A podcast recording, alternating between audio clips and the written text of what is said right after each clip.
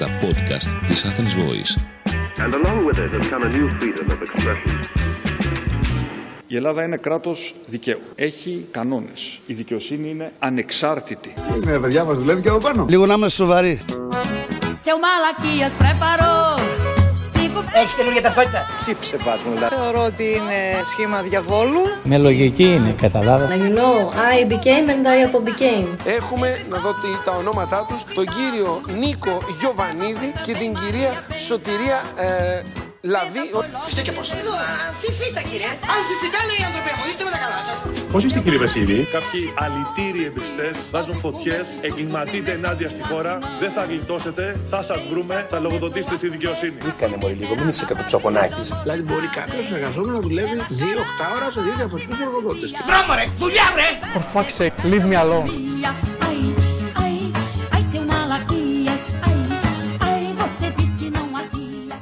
Καλησπέρα παιδικοί μου φίλοι και καλώς ήρθατε σε ένα ακόμα επεισόδιο Μπούκλα 99 Νεφέλη Μέγκ στο μικρόφωνο, ο Γιάννης Τόμιτς, ο περατέρ Σταντέξ πίσω από την κάμερα γιατί αυτή τη βδομάδα ο Γιάννης ήρθε στην Αθήνα Έρχεται κάθε δεύτερη τρίτη έτσι όπως έχουν γίνει τα πράγματα εκλογικός πυρετούλης στους δέκτες μας παιδιά είχαμε αυτοδιοικητικές εκλογές λοιπόν ελπίζω να επιζήσατε από το κύμα των υποψήφιων δημοτικών συμβούλων το νούμερο το άκουσες Γιάννη πως είχαν κάτι 125.000 ε, ναι.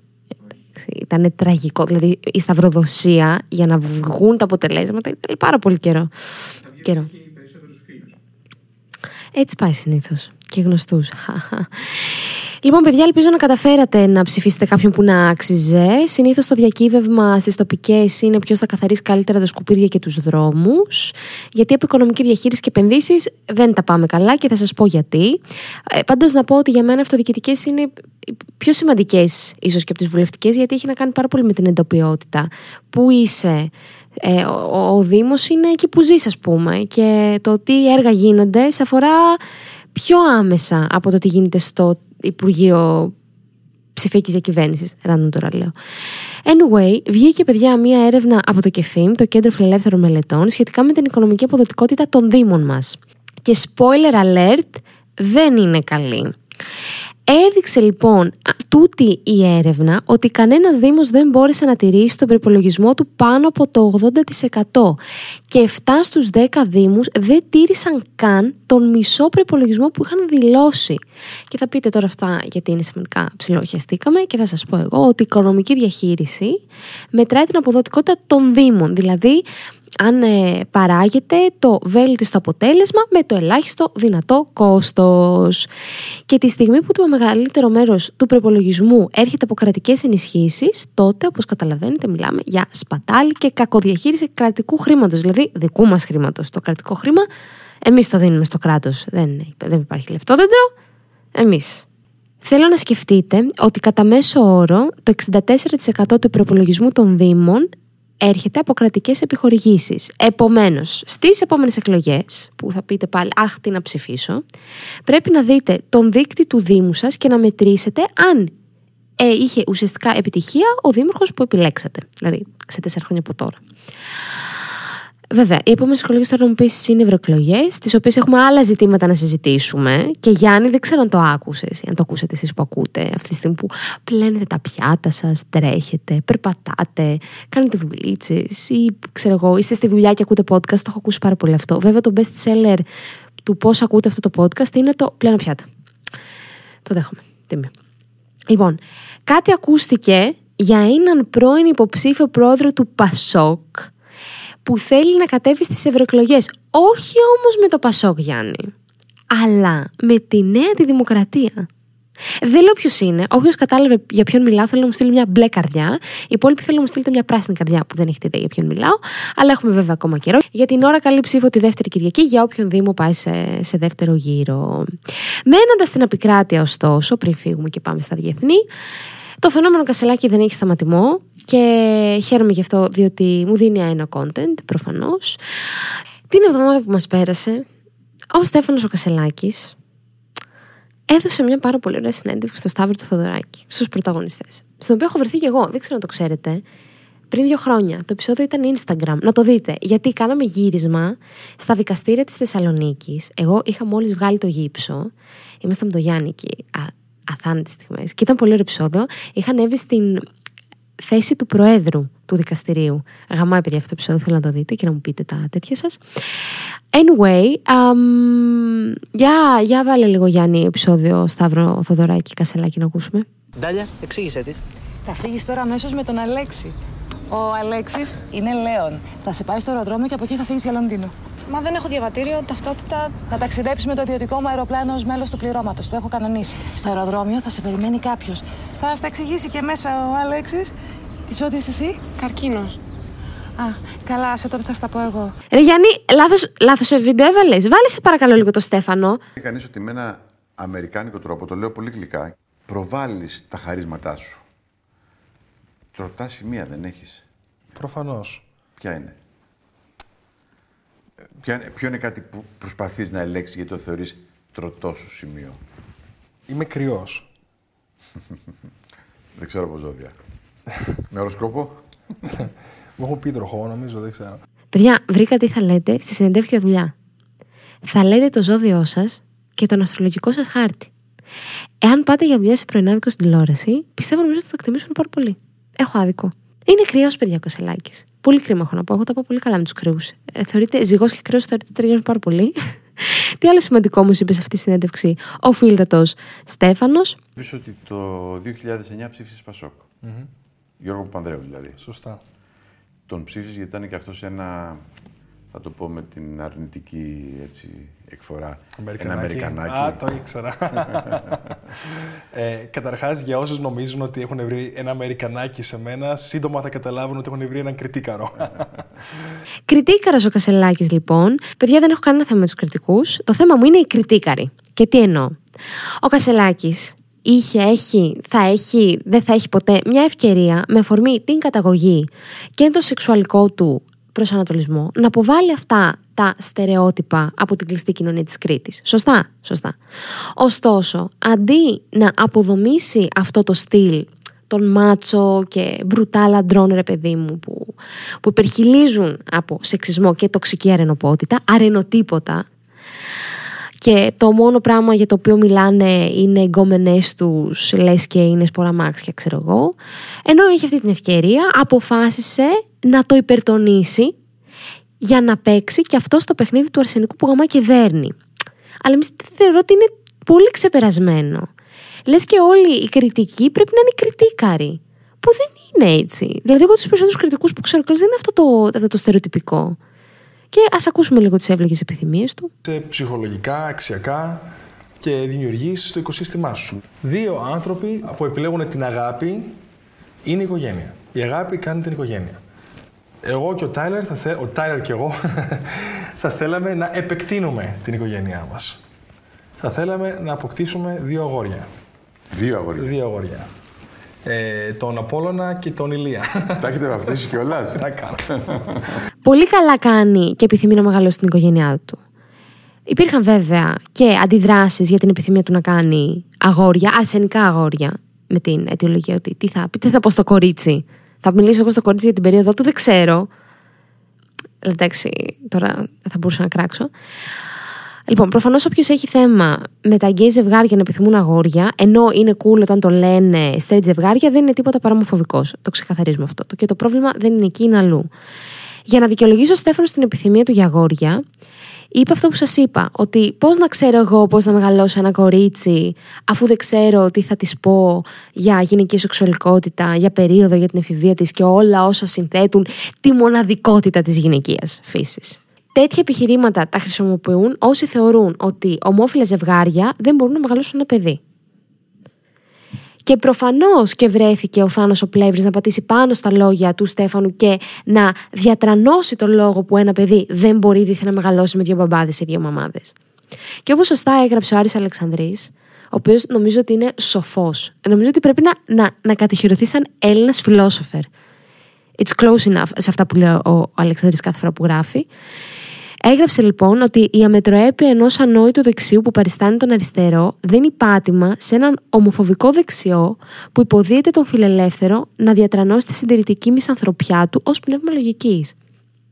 Και δεν θα μπορούσα να συμφωνήσω παραπάνω σε αυτό το πράγμα. Θέλω να πάμε όμως λίγο στα διεθνή, γιατί αυτές τις μέρες και οι εικόνες που βλέπουμε και είδαμε και συνεχίσουμε να βλέπουμε ε, είναι.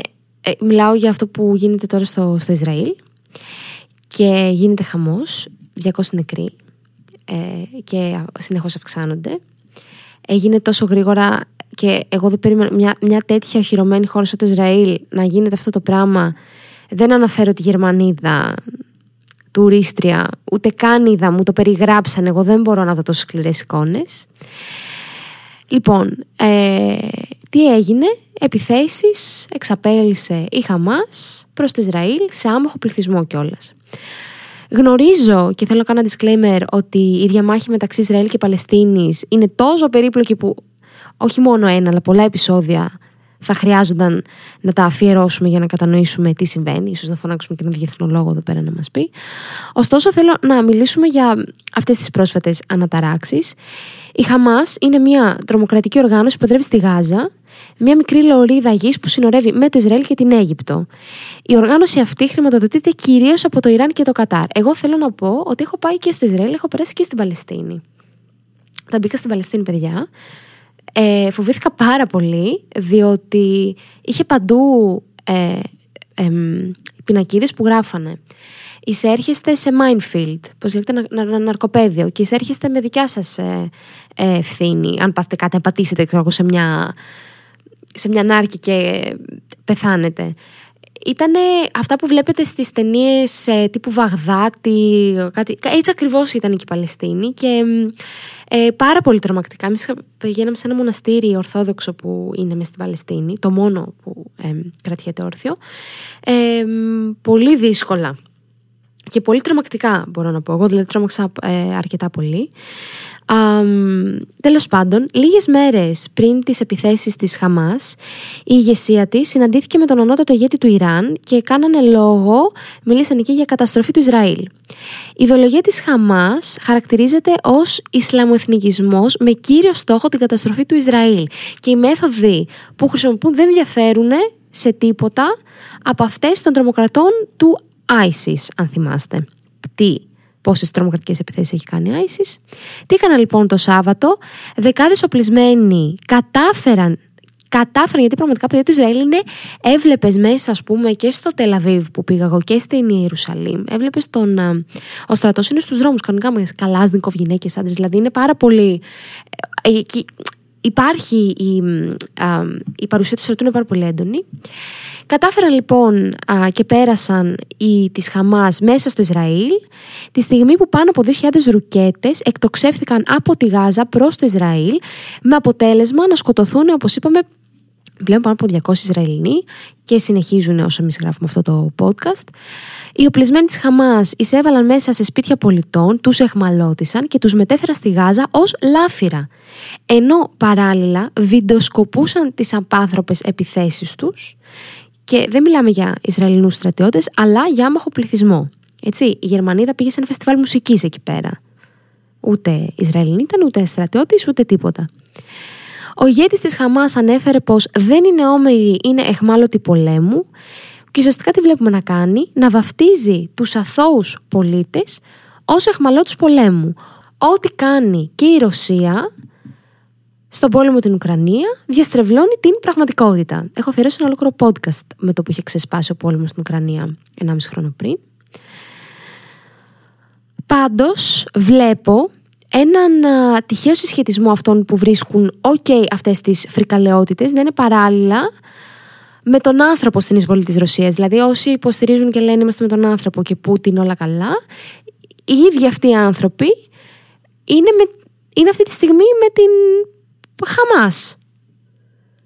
Κάτω ακριβώς είδα αφήσεις που λέγανε με την Παλαιστίνη. Και αυτή τη στιγμή σκοτώνονται άμαχοι στο Ισραήλ. Για μένα αυτό είναι υποκρισία.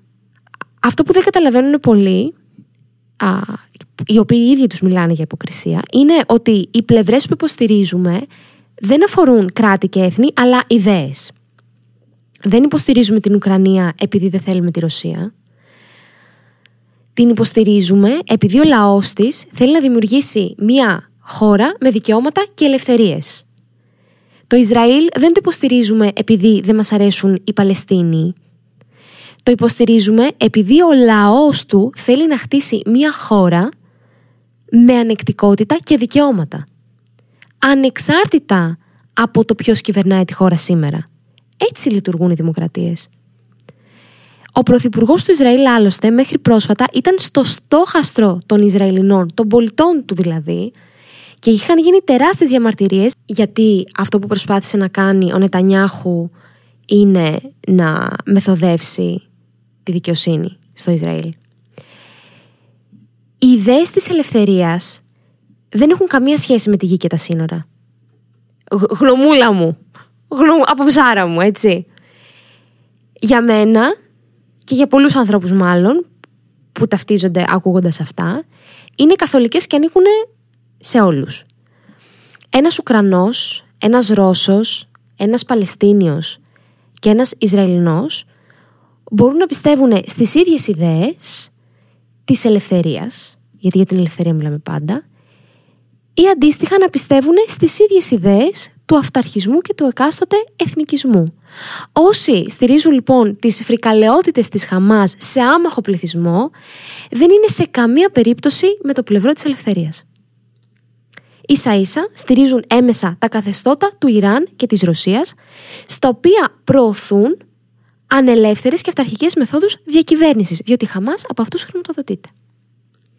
Αυτά είχα να πω εγώ για αυτό το συγκεκριμένο, γιατί ακόμα δεν έχει ξεσπάσει είμαστε με τον άνθρωπο για αυτό που συμβαίνει τώρα, γιατί οι, οι φρικαλαιότητες που γίνανε στο Ισραήλ ε, είναι, δεν, αλλά θα ξεσπάσει σε λίγο αυτός ο διαχωρισμός. Εγώ το είπα αυτό που θέλω να πω. Και θέλω να πάω σε ένα σημείο πριν τον ε, αντρικό εγκέφαλο, ε, θέμα που μου το προτείνανε τα παιδιά του Patreon και στο σημείο αυτό να ευχαριστήσω τον Ιωάννη, τον Στέλιο, τους δύο Γιώργους μου, την Σπύρη, τον Κωνσταντίνο, τον Στράτο και την Έλενα, τους Μπερμπάντιδες και Καραμπουζουκλίδες του Patreon, που το Patreon είπαμε ότι είναι μια μορφή μια πλατφόρμα στην οποία στηρίζετε τον creator με ό,τι έχετε ευχαρίστηση. Ευχαριστώ και όλους εσάς που είστε στα άλλα tiers. Έχουμε τον Μάγκα, τον Μπασά. Το Μάγκα και τον Μπασά μετά είναι... Τέσσερα είναι λακιά. Σας ευχαριστώ όλους και ήταν ένα θέμα ας πούμε έχουμε στο Discord μία συζήτηση που προτείνουν θέματα τα παιδιά και μου πρότειναν για την υπογεννητικότητα να πούμε κάτι γι' αυτό και θέλω λοιπόν να αναφερθώ στην έκθεση της Ελστάτ για την υπογεννητικότητα. Αφήνω το link για το Patreon. Όποιος θέλει εδώ πέρα να ρίξει τον οβολό του, βέβαια δεν παίρνουμε από αυτόν που δεν έχει, ούκαν λάβει παρά του μη έχοντος. Είναι επειδή έχω ξεκινήσει ξανά το animation, παιδιά. δεν μπορώ, τρελαίνομαι. Ήταν τις καλύτερες σειρές που έχει βγάλει. Δηλαδή ο Φιδίας είναι αλλού ο τύπος. Είναι αυτός που έχει γράψει και το Singles. Κλείνει παρένθεση. Είναι αλήθεια λοιπόν, παιδιά, ότι η Ελλάδα γερνάει. Το 2022 γεννήθηκαν λιγότερα από 80.000 παιδιά, ενώ οι θάνατοι ήταν σχεδόν διπλάσια από τις γεννήσεις. Και θα αναρωτηθούμε όλοι αν συμβαίνει κάτι τέτοιο μόνο στην Ελλάδα. Πρέπει να πανικοβληθούμε και να αρχίσουμε να τρέχουμε γυμνόστιθοι στους δρόμους, θα έλεγε κανείς. Να δούμε τι συμβαίνει στον υπόλοιπο κόσμο. Διάβασα ένα πάρα πολύ ωραίο άρθρο των New York Times και θα σας μεταφέρω μια περίληψη για να εξηγήσουμε αυτή την τάση που παρατηρούμε πρέπει να ξεκινήσουμε από a long time ago, όπως λέει και η, και η ταινία με τον Ηρακλή, αιώνες πριν. Στην Είμαι γελία λοιπόν.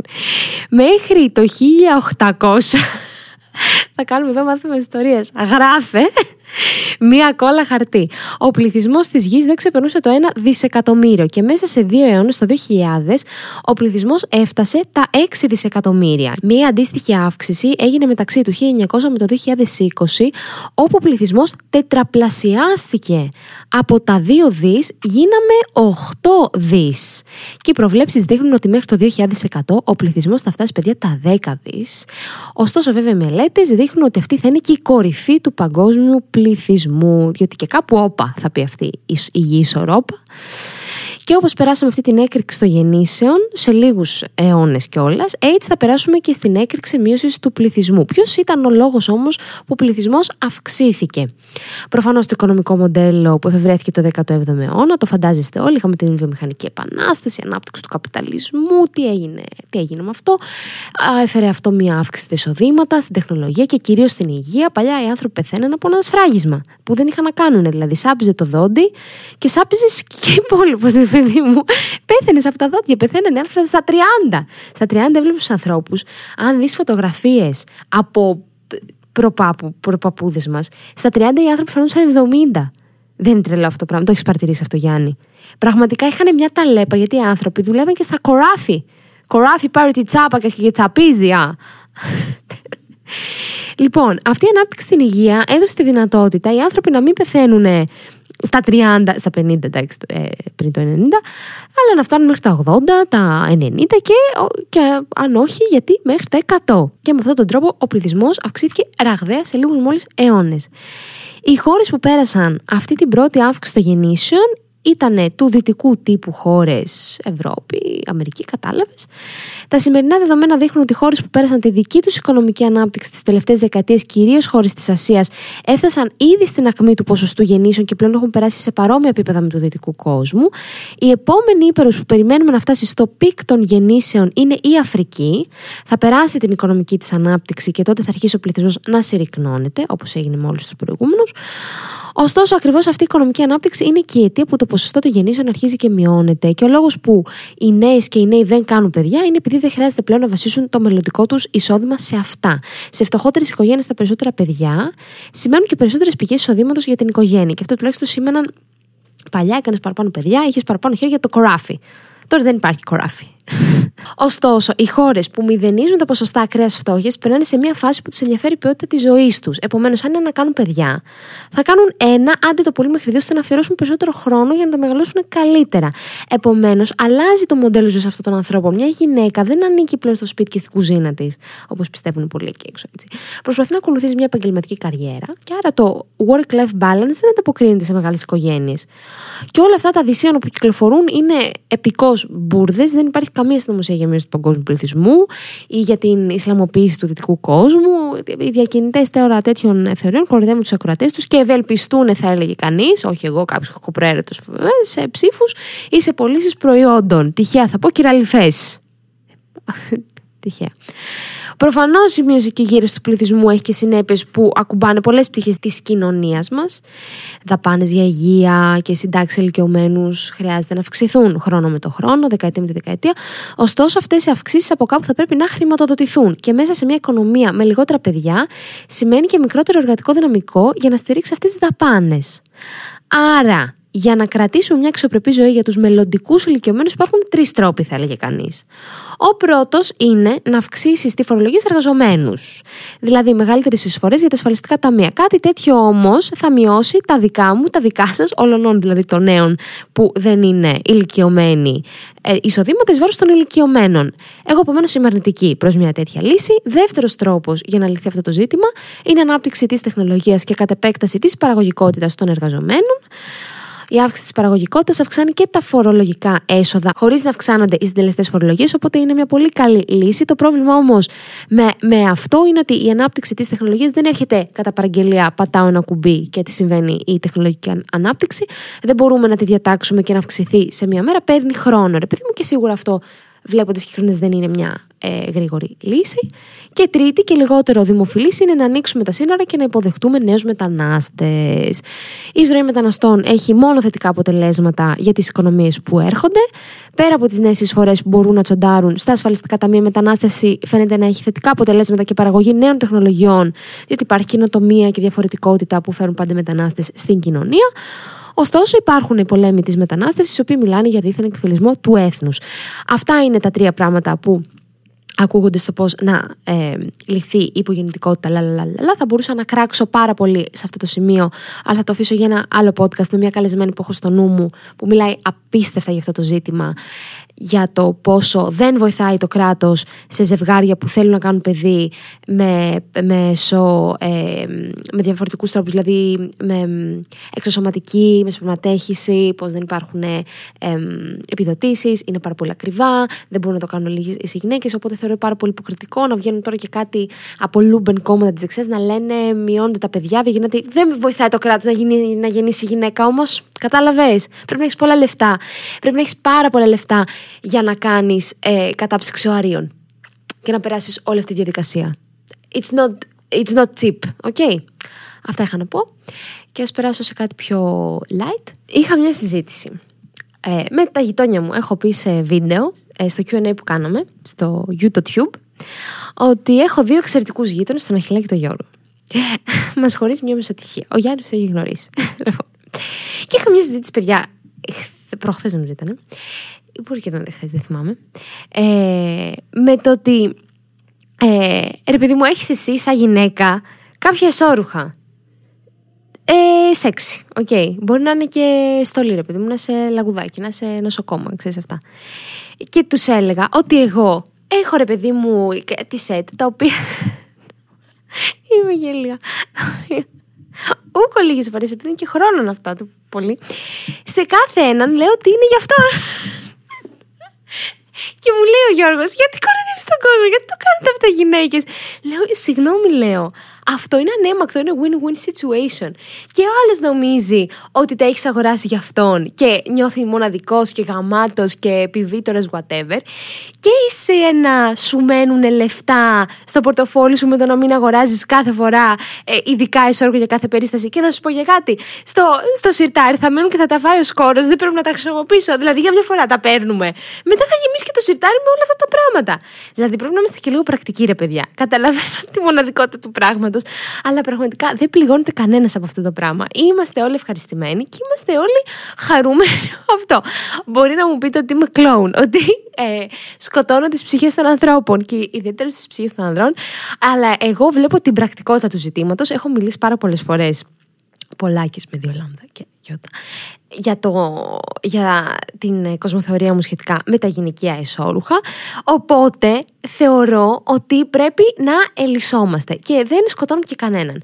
Και όποιος θέλει, ε, όποιος θέλει αρσενικός μπορεί κάλλιστα, αν θέλει να είναι ε, νεκρικά σίγουρος ότι αυτό που φοράει η κοπέλα του δεν έχει χρησιμοποιηθεί για different purposes από διαφορετικούς ε, αρσενικούς, θέλει να νιώθει τη μοναδικότητα που το καταλαβαίνω, το κατανοώ. Το, το κατανοώ, μπορεί να βάζει αυτός βαθιά το χέρι στην τσέπη και να παίρνει ένα ολοκένουριο συνολάκι ή μόνο πάνω, μόνο κάτω ή δεν ξέρω εγώ ε, nipple covers, ό,τι θέλει, στη, στο έτερο του ήμιση και να είναι σίγουρος μπορεί αν θέλει να το παίρνει, να το χρησιμοποιούν και μετά να το παίρνει αυτός, ε, να, το, να το έχει στη δικιά του κατοχή. Στο δίνει. Εντάξει, δεν θα γίνει ποτέ αυτό το πράγμα. Δεν ξέρω, παιδιά, ε, είμαι, είμαι περίεργη. Θέλω, θέλω ε, τα κορίτσια να μου πείτε ότι να μου στείλετε μία κόκκινη καρδιά, αν και εσείς το κάνετε αυτό, ρε παιδί μου, έτσι, στη ζούλα. Δεν θα, ανακα... δεν θα πω τώρα ονόματα ποιες το κάνουν να σας δώσω έτσι. Αν το έχετε κάνει εσείς και το κάνετε, ε, ή να μου στείλετε μία ε, μαύρη καρδιά, αν διαφωνείτε και έχετε για τον καθένα κάτι διαφορετικό. Οι άντρες τώρα τι να μου στείλετε, κατά πάσα πιθανότητα ψέματα σας λένε, δηλαδή. Τα έχω σε παιδώσει όλα. Και κάπου εδώ τελείωσα, παιδιά, αυτή την ε, παράνοια. Ε, θα τα πούμε την επόμενη εβδομάδα, χωρίς το Γιάννη το Μίτσο Περατέρ στα Ντέξ, σε δύο εβδομάδες τώρα πάλι. Σας ευχαριστώ πάρα πολύ που είστε εδώ συντονισμένοι. Σας ευχαριστώ που ακούτε, στηρίζετε όσο μπορείτε. Βάλτε του πέντε αστέρια που τα ακούτε στο Google, Apple, μάμα, μάμα, μαμού. Και φυλάκια είπαμε. Είπαμε φυλάκια και φυλάκια. Ήταν ένα podcast από την Athens Voice.